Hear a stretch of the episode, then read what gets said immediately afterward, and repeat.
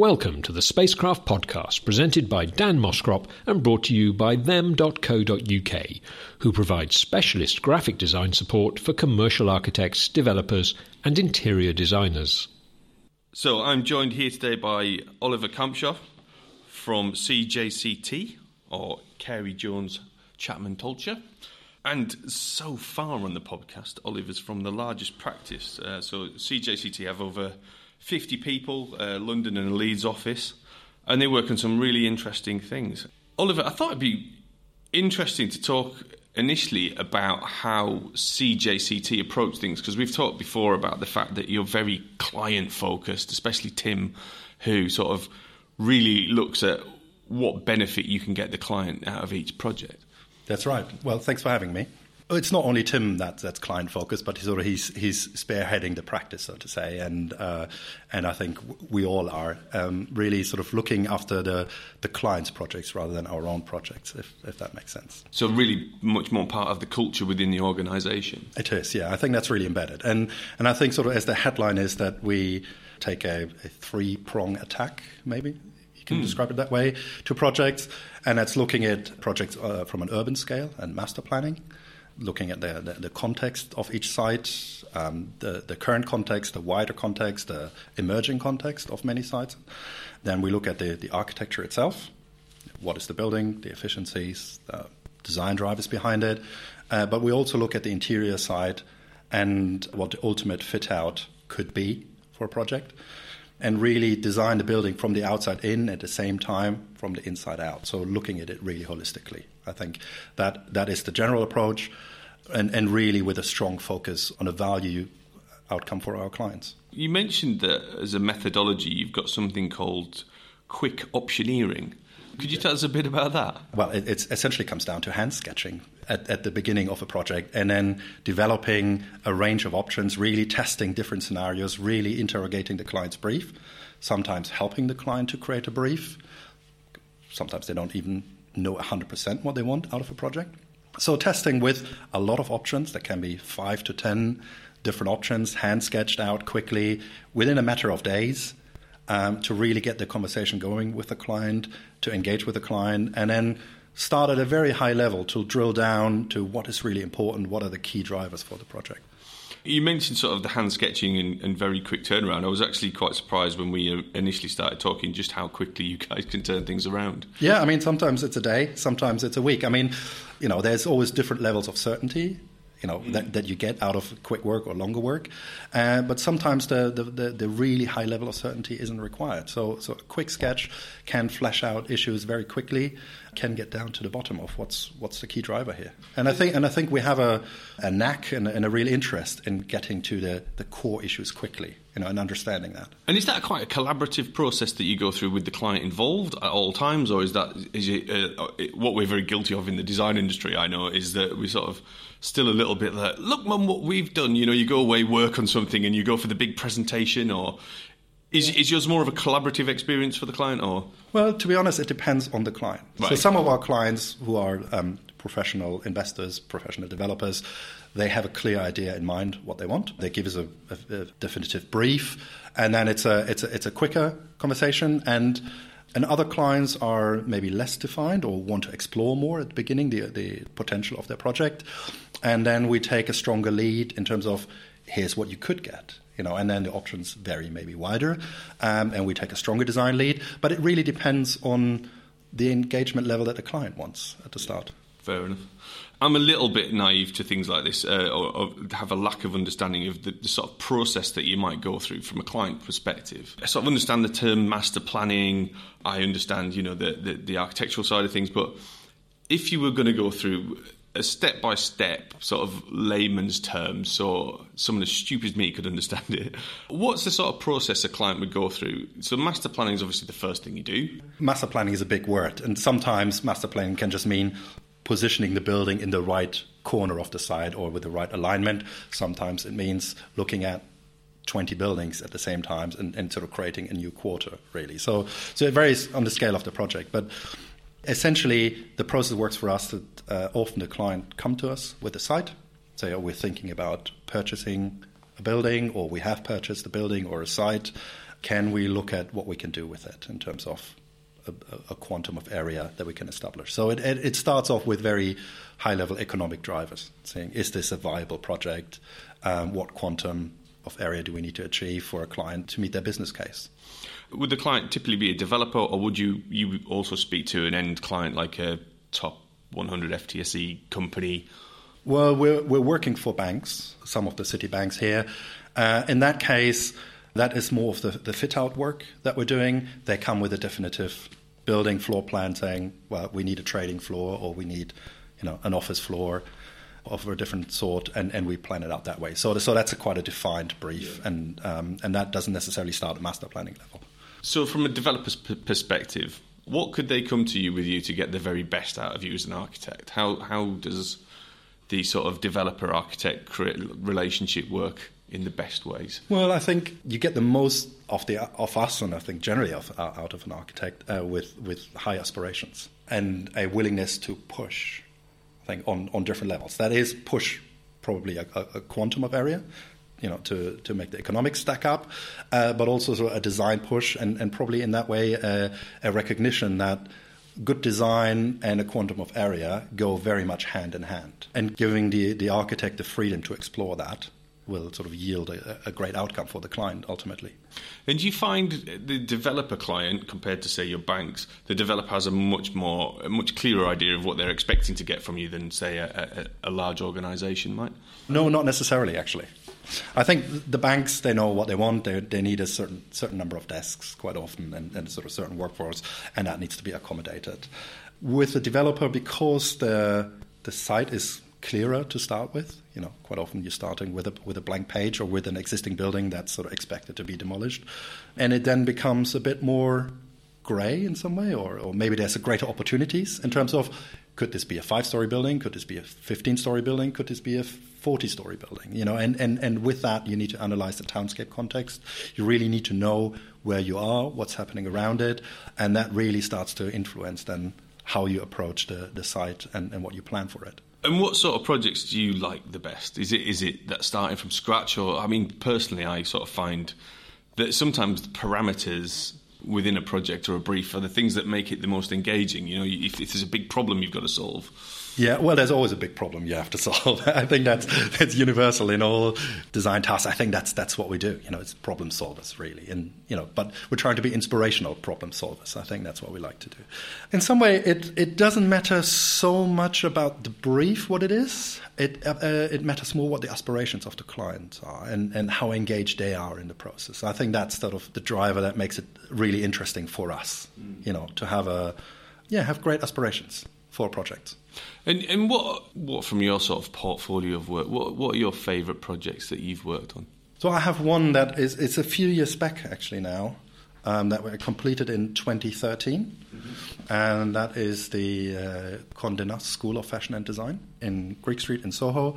That's a that's a great project, primarily because it was a great client, really. And what made them a, a great client is, in, in some way, they're not property people, they're not property developers, and that brings a certain naivety. So that maybe opens the possibilities a little wider, what can be done. But they were incredibly good decision makers, and that made them a, a great client, really. So they uh, they tried to gather the best information they could get at the time. It was a in, in many ways a high risk uh, project because it had to be done very quickly. And we always tried to gather the best information we had at the time base a decision on that, and stick to it. And, and in the end, I think it, it yielded a, a, fantastic outcome for them. I think the school is very successful now. Uh, I think it's a, it's a great design that, that lasts and stands the test of time. And it was stressful but fun along the way as well. And I think we'd like to make it fun. So I'll, I'll get some pictures of you and put them on the blog as well. But for somebody listening, could you describe a little bit about that as a project, the scale, size, and the bits that you loved the most? Scale wise, it's not that big, sort of in the context of the work that we do. It was about a thousand square meter overall floor area. Essentially, it was two buildings in Greek Street in Soho, London, that were knocked together to act as one school, higher education school that uh, Condé Nast uh, established at the time. So it was a refurbishment project but a very substantial refurbishment project. We took down the original facade of one of the buildings, stripped out the building, so essentially it was just a structure and a staircase standing, and then rebuilt it from the ground. That was all very challenging in a conservation area context. Uh, there was a live nightclub operating underneath uh, the site for six days a week, and we had to keep operational through all of that. In the end, I think it, it, it became a great architectural project, great fit out project. Just by the way we, we interacted with the client, they, I think they inspired us with sort of good decisions. They, they brought ideas to the table. We brought ideas to the table, and it was a great dialogue. That's great. So, uh, from from their background, obviously, uh, Condé Nast, I, I, immediately think of sort of their fashion publications and things. Mm.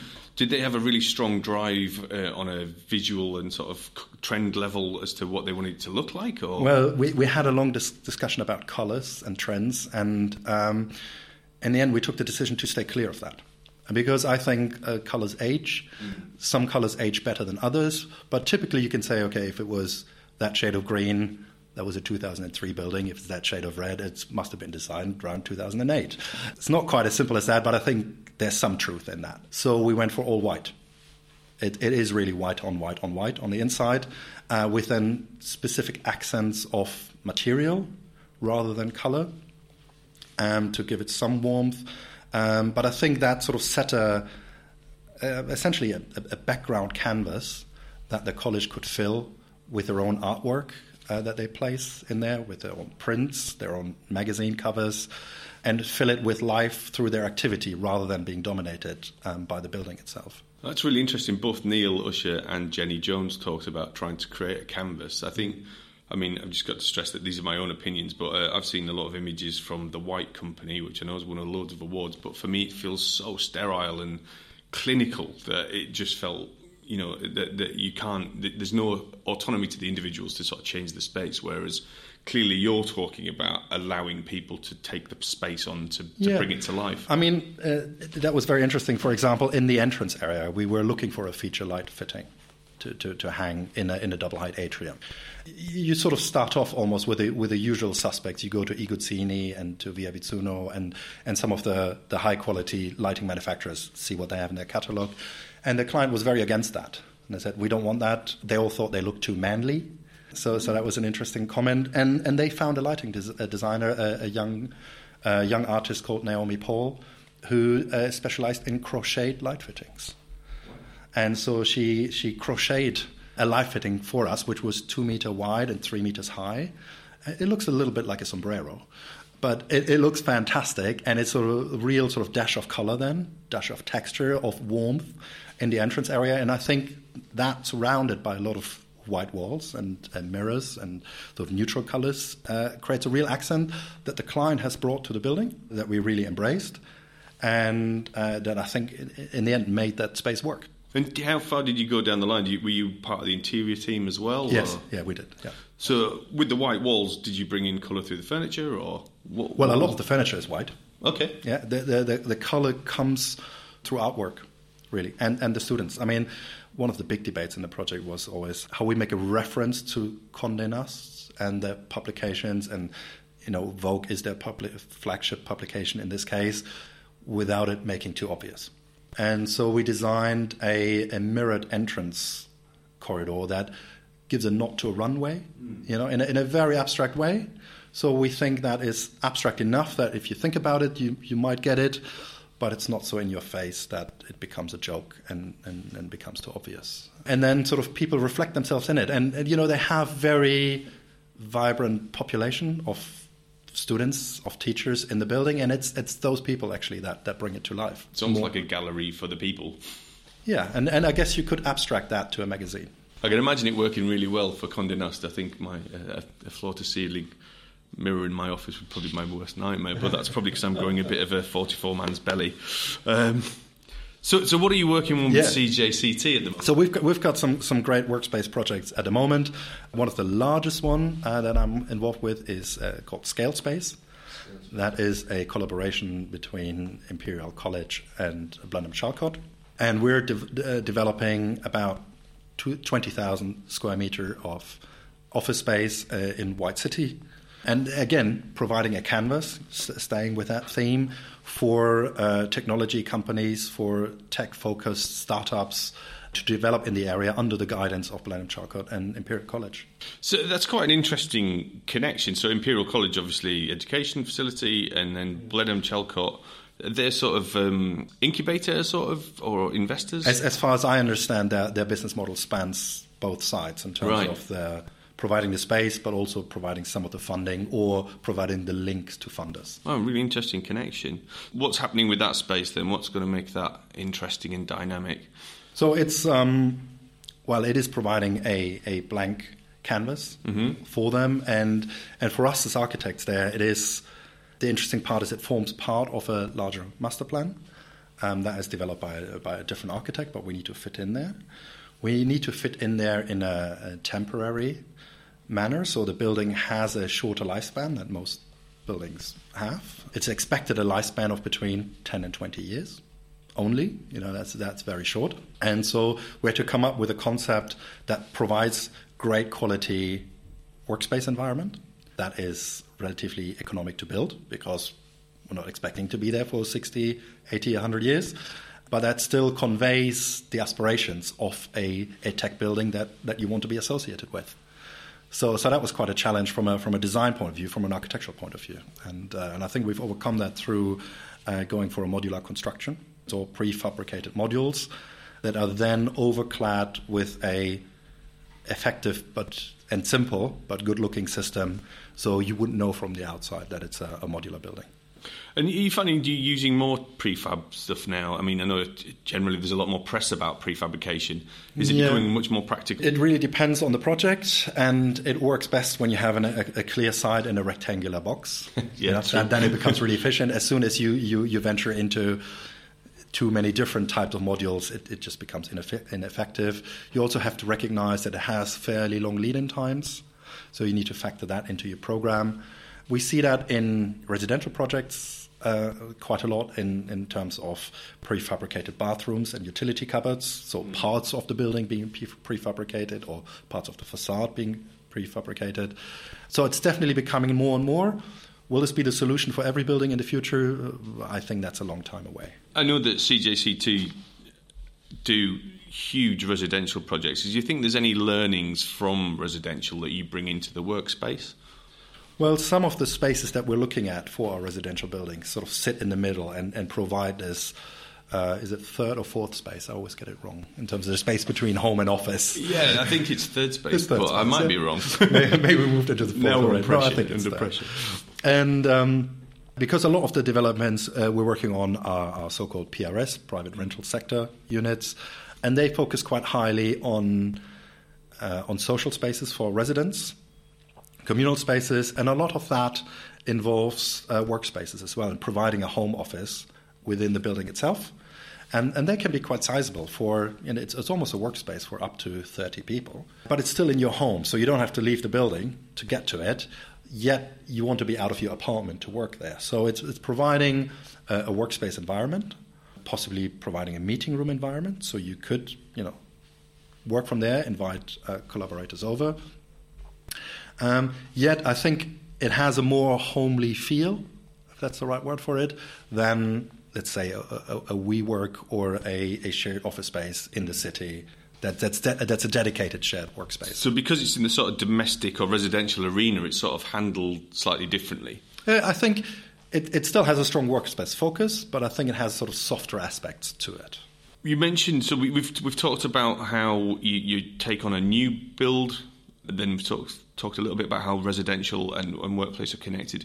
What about refurb kind Yeah. of work? So we're working on a, a great refurb project at the moment in Great Portland Street. A client approached us a few years back uh, to see what can be done with the building. It has a commercial shop and, and restaurant on the ground floor, and then five floors of offices above.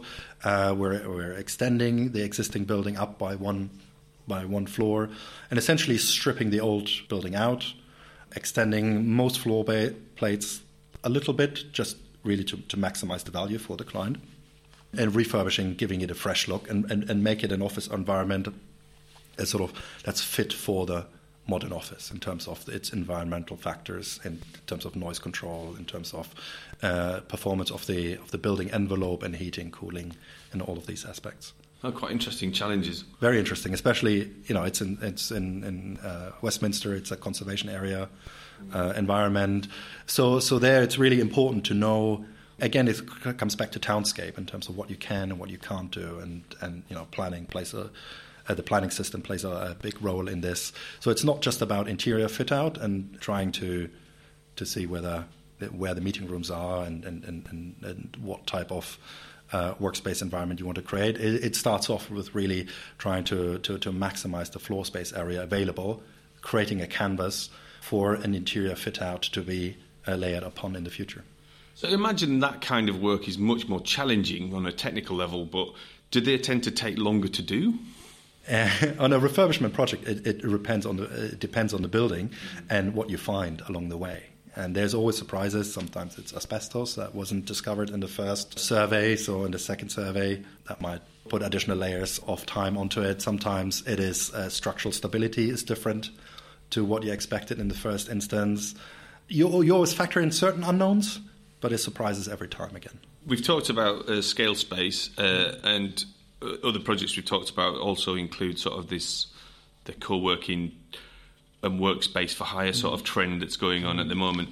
This seems to be taking up quite a bit of your work. What, what's your feeling on the co-working environment and what's happening in the world of, of offices now? I mean, it seems to be a huge trend.